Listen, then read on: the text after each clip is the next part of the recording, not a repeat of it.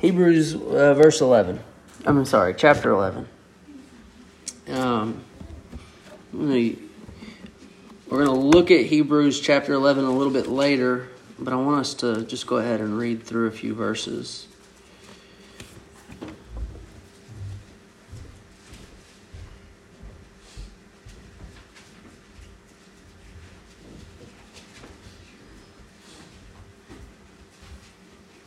Hebrews chapter 11.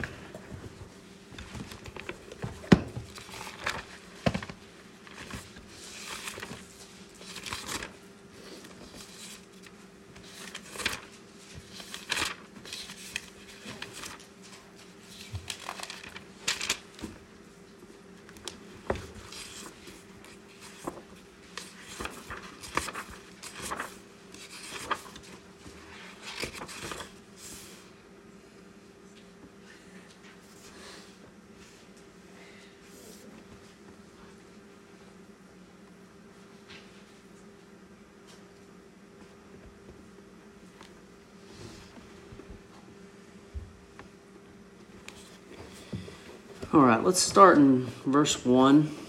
And let's see, we'll read verse 1, and then I want to jump down. Uh, we're going to look at more of chapter 11, but then I want to also jump to verse, chapter 12 and do 1 and 2. So start in 11, verse 1. Now, faith is the assurance of things hoped for, the convictions of things not seen. Now look at chapter 12, verse 1.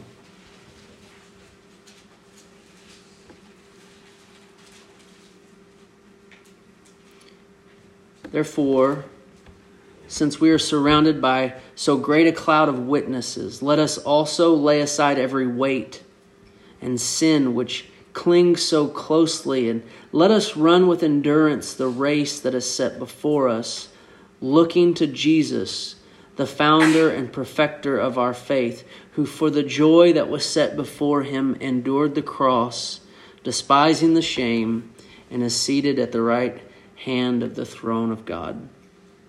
Let me pray. God, open up the uh, eyes and ears of all who hear, that we might know your truth. God, and lead all that is said.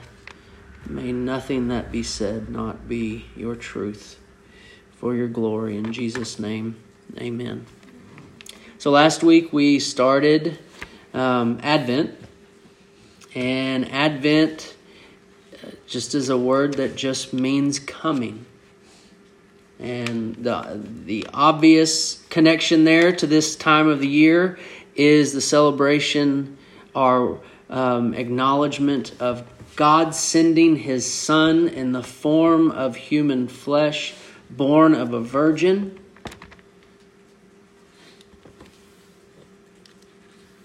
And we set aside this time of the year to celebrate, to consider, to meditate on, on what God has done through his Son and the inauguration of his life and his birth, but also his second coming, which we talked about last week. Uh, we began last week with hope. As I was getting ready last weekend, I, and I was going through the sermon and thinking about the songs, I told Sylvia, I was like, this weekend is going to set off a chain reaction in our house. Like, the, the songs are about to be crazy. Like, and, and it, we didn't even get halfway down this road, and all the girls were doing were just singing the Christmas hymns. Like, they just over and over, and it did. It set off a, a reaction at our house, which was a really good thing, and it's uh, it, it is a, a, joyful time. Um, but as I mentioned last week, we we can have a tendency to kind of dread or despise this time of year, and I that's very understandable if our focus is on the things of the world in this time of year. If we get lost in the purchasing, the gifts, the family gatherings, even the fairy tales. But if we approach this time of year,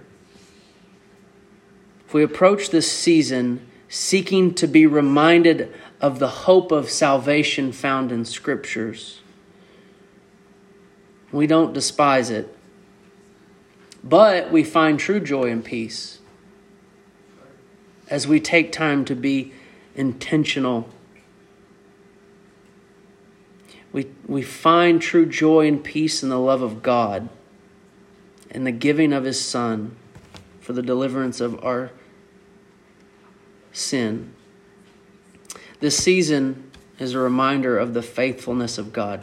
There's a passage in, I believe it's Second Timothy. It says, When we are faithless, God is still faithful because he cannot deny himself. He is faithful. It's a time to prepare our hearts for guess what? Potentially another year of waiting. Another year of waiting on Christ's return, on the fulfillment of his of the promise of God to, to send Christ again, not just to send him, but to establish this kingdom forever upon his earth and to set Christ as king over all. So this week we we turn from hope or last we turn from hope to faith this week.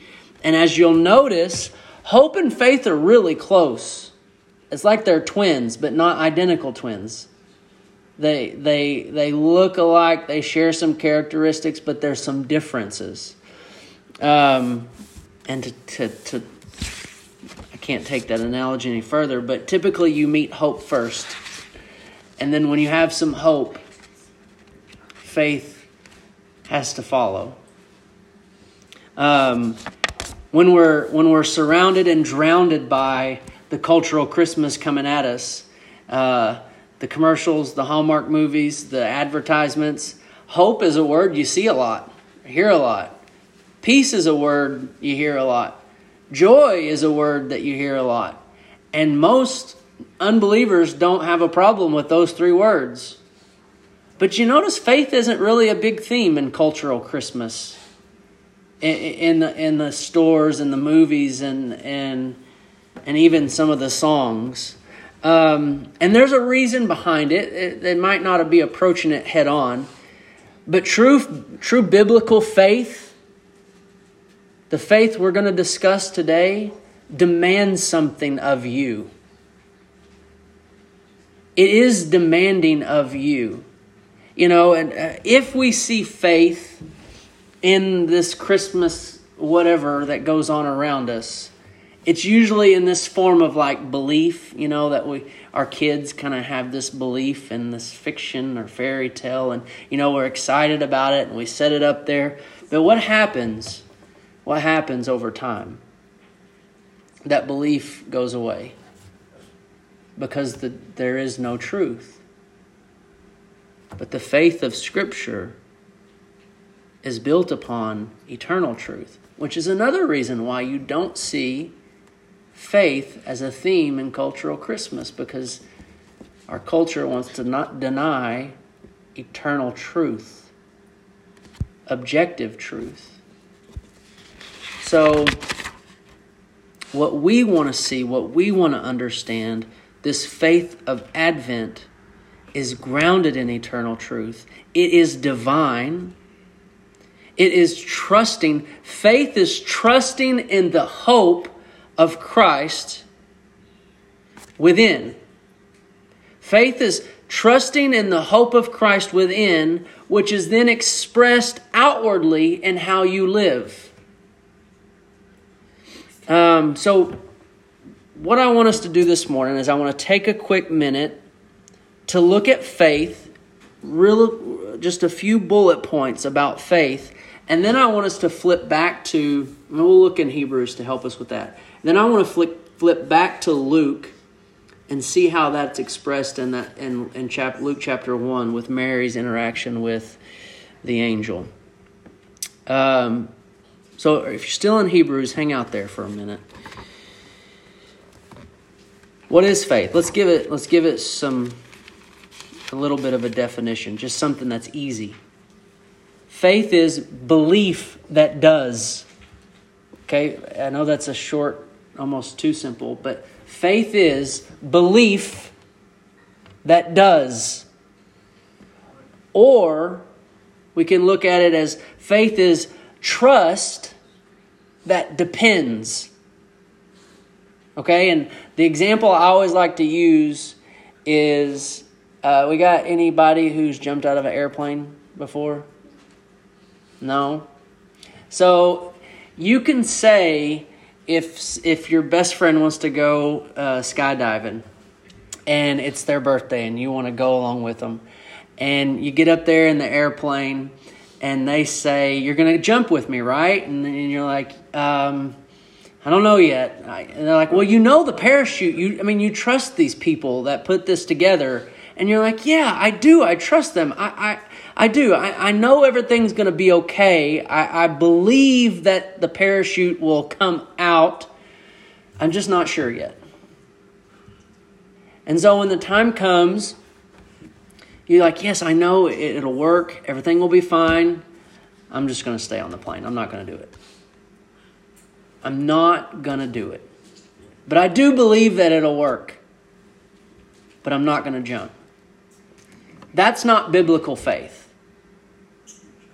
Biblical faith believes and does. Biblical faith trusts. And what did I say? Depends. Relies on, right? You can't say you trust something and then never actually lean against it. You can't say you believe something and then not actually let that belief come from you and through you and how you live. This is biblical faith. Now, there's a few things that I was thinking through, and these came out of my reading of Mary's interaction with, um, out uh, with the angel, but also with the idea of faith in general throughout Scripture. So, four things quickly that I want to think about. Um, number one, faith is a gift from God. Okay? Faith is a gift from God. Um, so if I if if if we had a little exercise and I asked you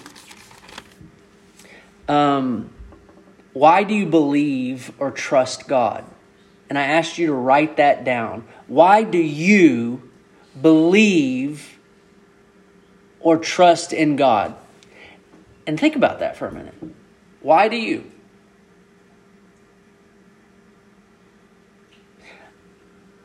Is it because you paid closer attention in Sunday school class when you were a kid?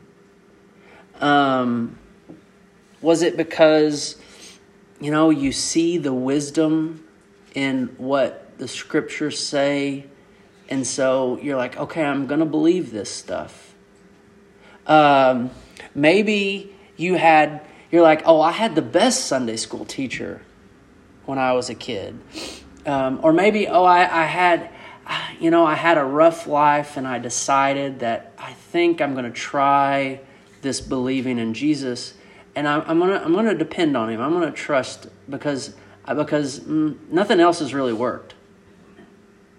So why do you say you believe and trust? Can you explain? No, so let me ask you this: Can you explain your faith without boasting? Can you say, can you figure out if you're going to stand before the Lord and He says, only those who have faith may enter? Uh, why, how do you have faith? Is your answer going to be boasting before God? Well, I just, I just knew a little bit more about it, and so you know, I, I believed, or I understood it a little bit better. What? Or I, I just, I just, you know, I just did it. Is that your answer? Can you answer without boasting before God about your faith? Uh, I'll read this. So you stay in Hebrews. Ephesians 2 But God, being rich in mercy, because of the great love with which He loved us, even when we were dead in our trespasses, made us alive together with Christ.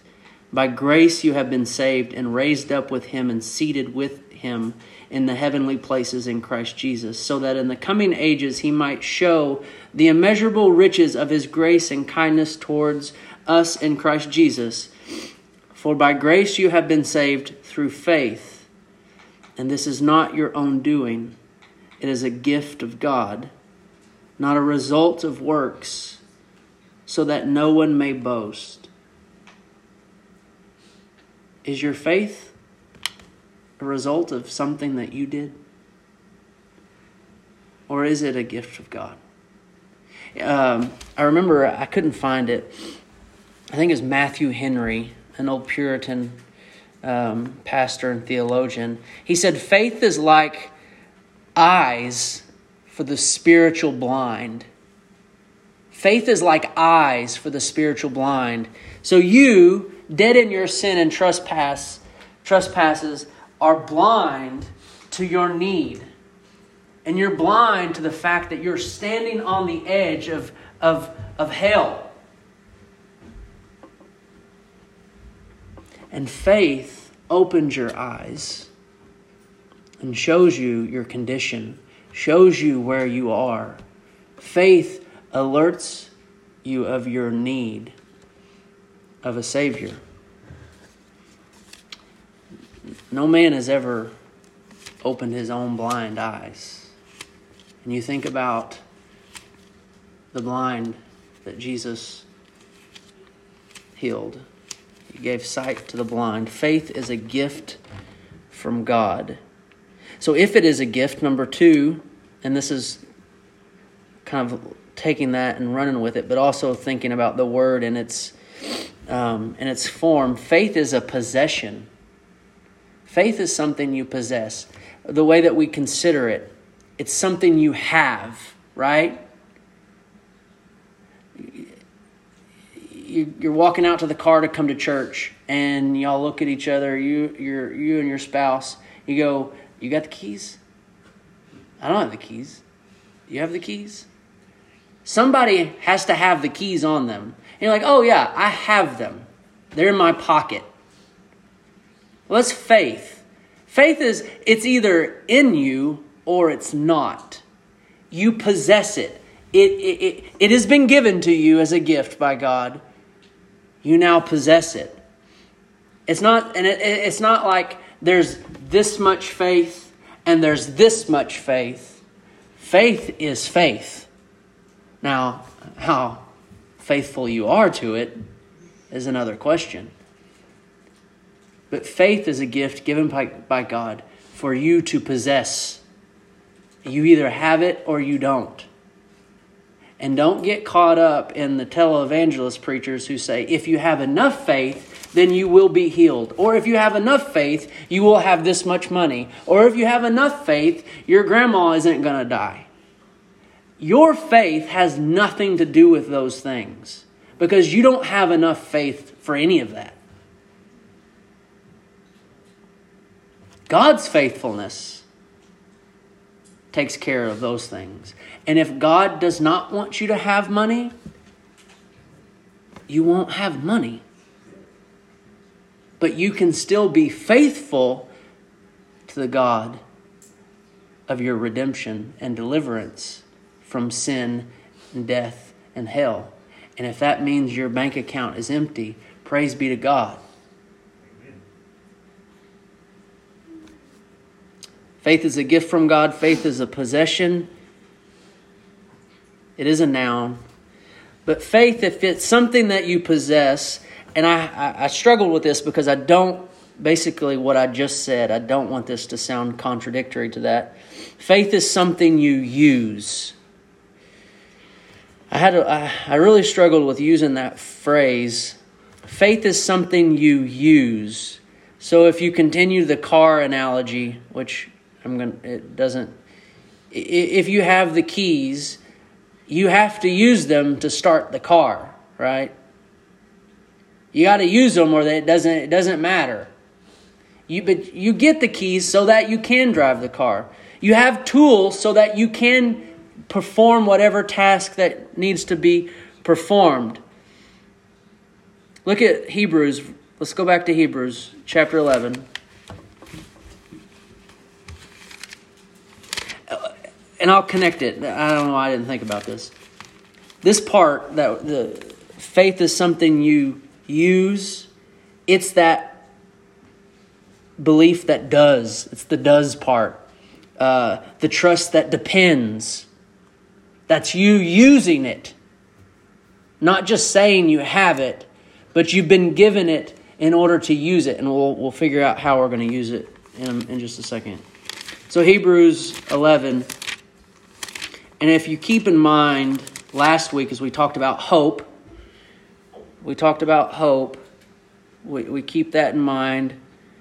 We'll see here 11, verse 1. Now, faith is the assurance of things hoped for, hoped for, future expectation it's the conviction of things not seen. Uh, for by it, verse 2, the people of old received their commendation. By faith, we understand that the universe was created by the Word of God, so that when, uh, what is seen was not made out of things that are visible. Verse 4 By faith, so imagine using, okay, keep on thinking about using. By faith, Abel offered to God a more acceptable sacrifice than Cain, through which he was commended as righteous, God commending him by accepting his gifts. And through, through his faith, though he died, he still speaks. Verse 5, we're using faith. By faith, Enoch was taken up so that he should not see death. Uh, look at verse 7.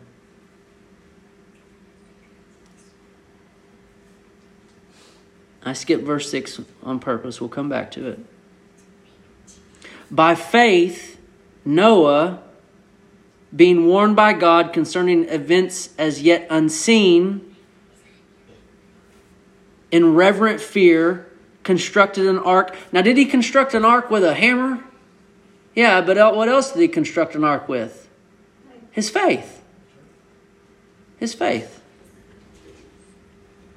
He constructed an ark for the saving of his household. By this he uh, condemned the world and became an heir of righteousness that comes by faith. Uh, so, when are we using it? When are we using faith? Uh, if you're tr- if, if you are trying to live a life following Christ, you are using your faith. You have to. To follow Christ, you have to use faith. I, again, I don't really like the word use, but you'll you see what I mean. Because when, when you follow Christ, when you're living a life in this world, which is condemned, which is passing away, which is cursed, and you're trying to keep your eyes on the unseen, you got to walk by faith, right? when you're uh, trying to live this life in Christ in this world surrounded by sin, dealing with your own sin, it seems impossible. And apart from what God can do, it is impossible. And so those are the two scenarios within our lives, and we could break it down and do it more.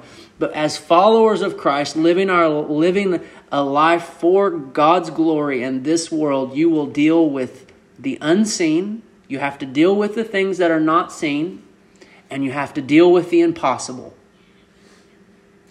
And that's what Hebrews 11 is telling us. All if you read all of Hebrews 11, you see this. Look at verse 7 again. By faith Noah being warned by God concerning events as yet unseen. What had he not seen? Rain. Not only rain, a big old flood. He could not see it, but by faith he could. Verse look at verse 8. By faith Abraham obeyed when he was called to go out to a place that he was to receive as an inheritance. And he went out not knowing where he was going. He didn't have his GPS on his phone. He didn't know what was, he didn't know, you know, what gas stations were at what exit. He was going to a place he had no idea about. He had never seen it, didn't even know the way. But he went, how? By faith. He believed, he trusted, he did it. He did it. Uh, now, verse 11. Let's switch from unseen to impossible. Let me just tell you to live a life in Christ apart from God is impossible.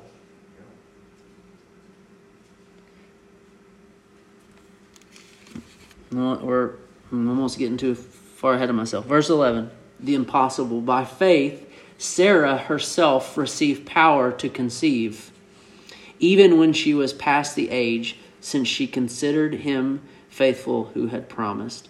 She was barren and old. And she even laughed at the thought of having a baby. It was impossible. But by faith, she conceived. Verse 17 By faith, Abraham, when he was tested, offered up Isaac. That's just in itself almost feels impossible to sacrifice your own child.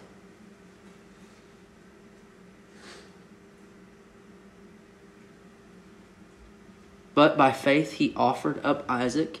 And he who had received the promises was in the act of offering up his only son, of whom it was said, Through Isaac shall your offspring be named. He considered that God was able even to raise him from the dead. That's impossible.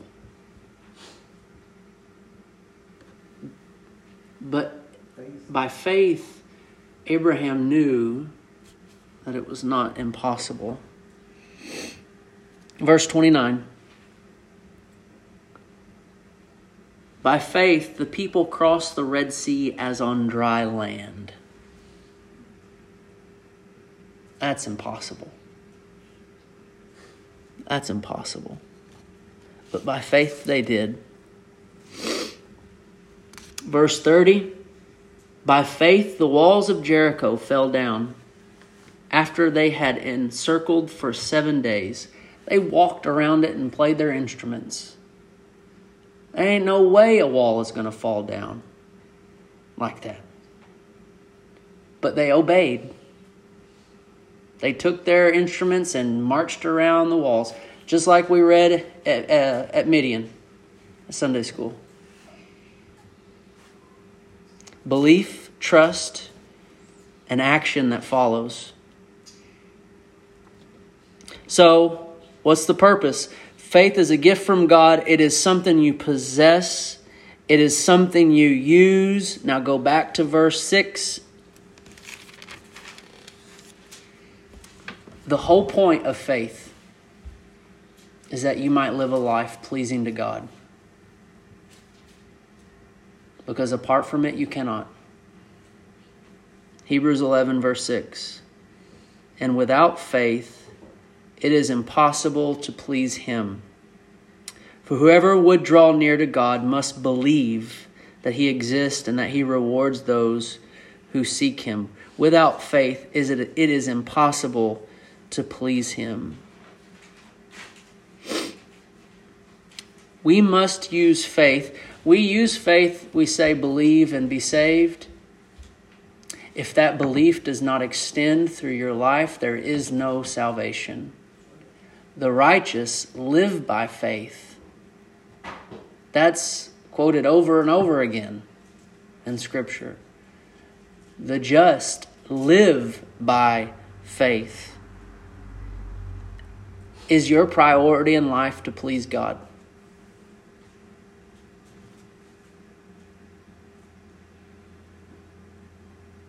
Or do you have other priorities?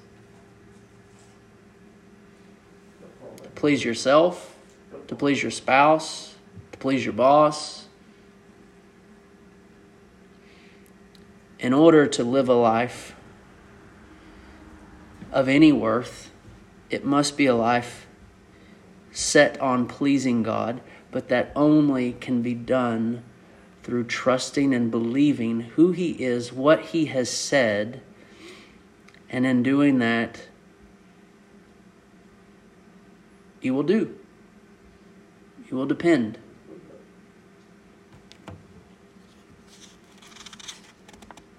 There is a problem with false faith. False faith says, I believe. False faith typically can, well, it can show itself in many ways. Um, the, the does or depends part turns into, well, I go to church. I believe and I go to church. So I'm hoping that pleases God. That should please God. No, that's false faith. False faith might also say, I believe I don't have to go to church and I worship at home. Eh, I don't know. Um, what if someone came to you and said, I'd love to have dinner with, with your family, but your wife can't come? I'm kind of going off track here, but to say you believe and yet you do not want to have anything to do with the bride of Christ would lead me to believe that you don't care about the groom. False faith can be a th- it's a deadly thing. False faith typically takes the first part, belief and trust, and says, I have those things. But there's no action, there's no depending, there's no obedience. Faith says, I believe. I give myself to Jesus because I need him and I love him. Jesus says to believe means to eat and drink, to feed on him. Go and read John 6 this week and see that faith looks like constant. If you don't eat, you die.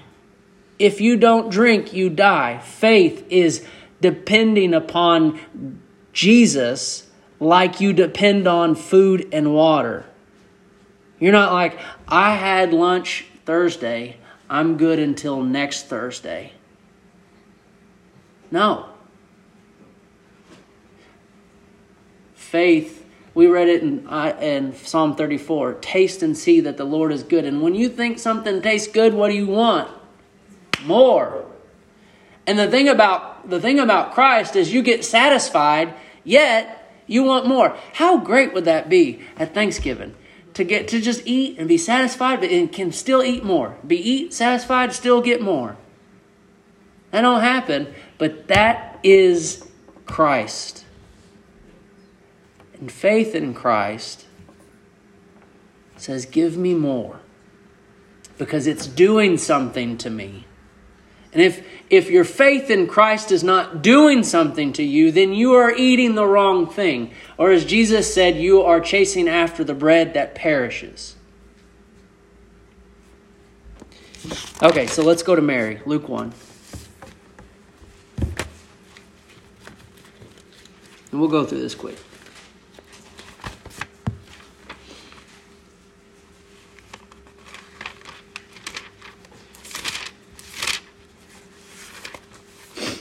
Luke 1. Uh, let's let's just look at 32. What we have in 32, Luke 1 32, is what we talked about last week hope. The angel proclaims hope to Mary and is actually the message that is, is, is then proclaimed to the world that you will bear a son and in 32, he will be great. He will be called the Son of the Most High. The Lord God will give to him the throne of his father David. He will reign over the house of Jacob forever, and of his kingdom there will be no end. The message of hope. Hope, a confident expectation that that thing is going to happen. But then we also remembered, as I said last week, where there is hope, there is also waiting. And how do you wait? By faith. You wait by faith. And here's where those two obstacles begin. Look what we see in verse 34. The first one Mary said to the angel, How will this be? It's impossible, right? It's impossible. How? How will this be since I am a virgin? Okay, so then we think, how do we overcome the impossible? You don't. It's impossible. But God does. Verse 36. Let's jump ahead. And behold, your relative Elizabeth in her old age has also conceived a son, and this is the sixth month with her who was called barren, for nothing will be impossible with God. And if you remember in Matthew uh, 19 or so, not only did God's or did Jesus say that all things are possible with God, but he also said, with man, this is impossible. With man, this is impossible. With God, all things are possible. So, how do we as Christians respond to the impossible? Well, what we don't do is pull up our boots, tie up our belt, and try to do it on our own. Don't hear me that I, I'm not saying we're lazy people. I'm not saying we're people that do not put effort in. I'm saying we do it in a way that everyone else doesn't. Um, just just an, an example, and I'll read this to you. Paul, when he's uh, writing to the, Coloss- uh, the, the the people at Colossia, he says, "Him we proclaim, warning everyone and teaching everyone with all wisdom, that we might present everyone ma- mature in Christ. For this I toil." He's working, struggling with all his energy that he God powerfully works within me. We don't take on the impossible because we can't. We don't pull up our boots and go to try to do it. But we trust in the one who can do all things. So, how do you do that? How do you trust in the one who can do all things? You submit to him. We don't like to submit to people. You submit. Uh, what is the word uh, we use when we're wrestling? Uncle? Or you tap out. I'm in a place where I'm I, I can't do it. I'm hopeless right now. You got me. And that's what we need to do to the Lord. Uncle. It's you. You win always. I'm yours. I submit. And then this is what we say when we're ready to, to, to work tell me what to do. Tell me what to do. Now, here's the warning don't take this as a way to accomplish worldly ambitions. This isn't me giving you a self help speech for you to become the best person that you can be and do what you want to do out there. No. We don't live by faith so that we can receive stuff in this life. Right? Advent is uh, Advent is in the theme of waiting. What are we waiting on? We're waiting on the next life. We live by faith for the next life. It is impossible for you to please God, love your enemy, or come to Christ without the triune God. It's impossible to live within this life without the triune God.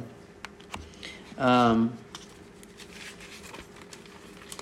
we don't want to take to use God for our own gain. If anyone would come after me, let him deny himself, take up his cross, and follow me. For whoever would save his life will lose it. Whoever loses his life for my sake will save it. How do we do such a thing? By faith. Okay, number two, the second obstacle, verse 35.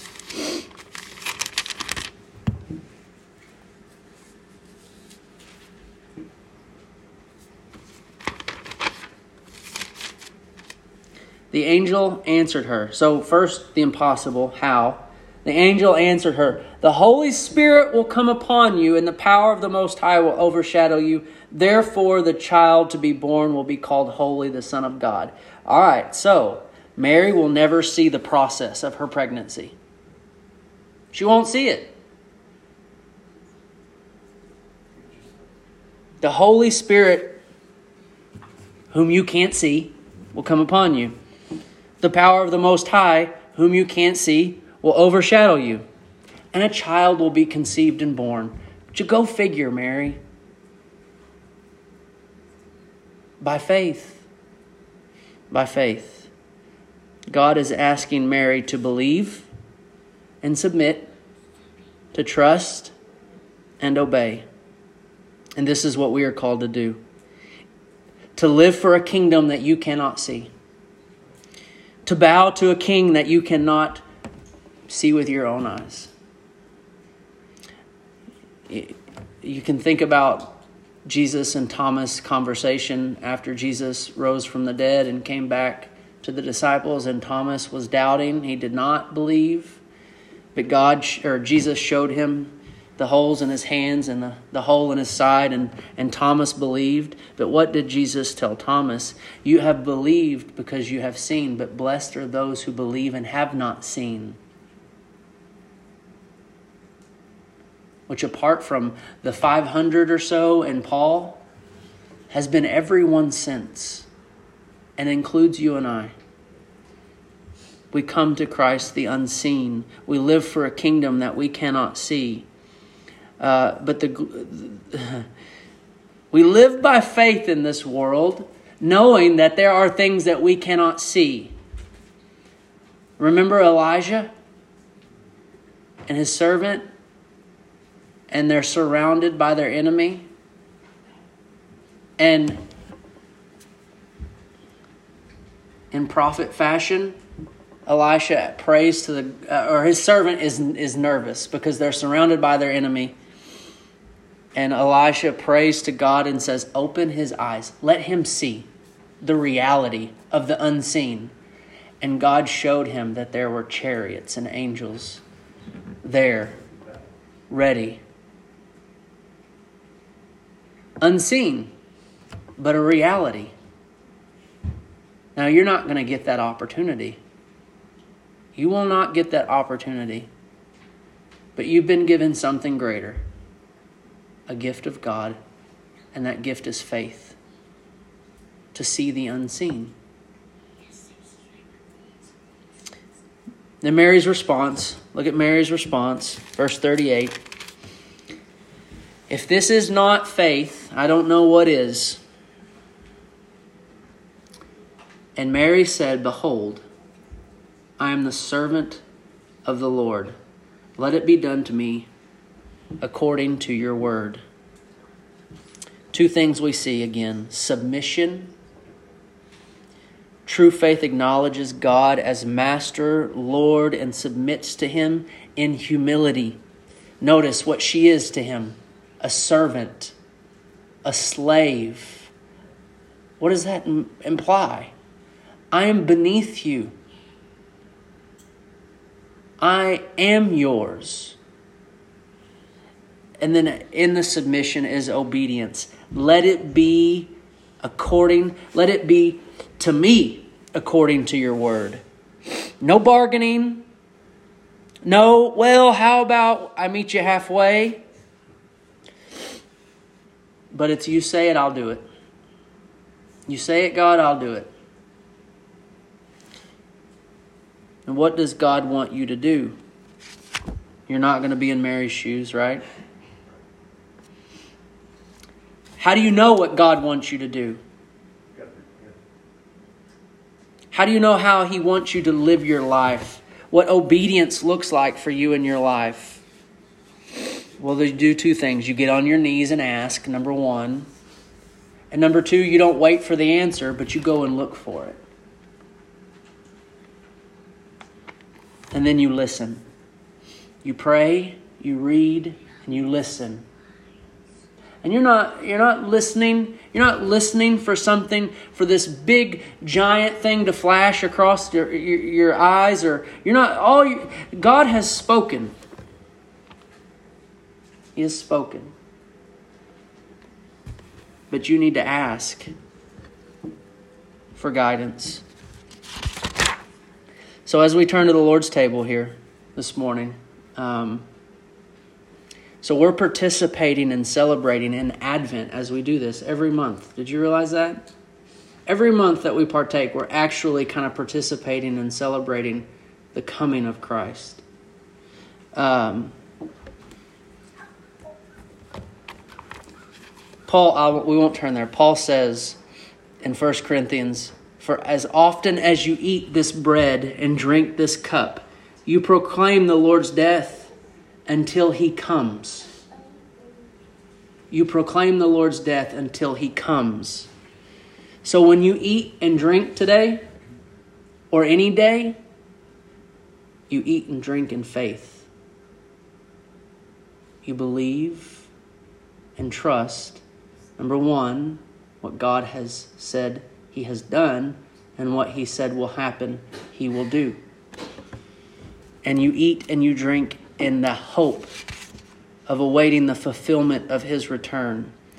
And when He returns, this faith that we discussed, this hope that we've talked about, it will be no more.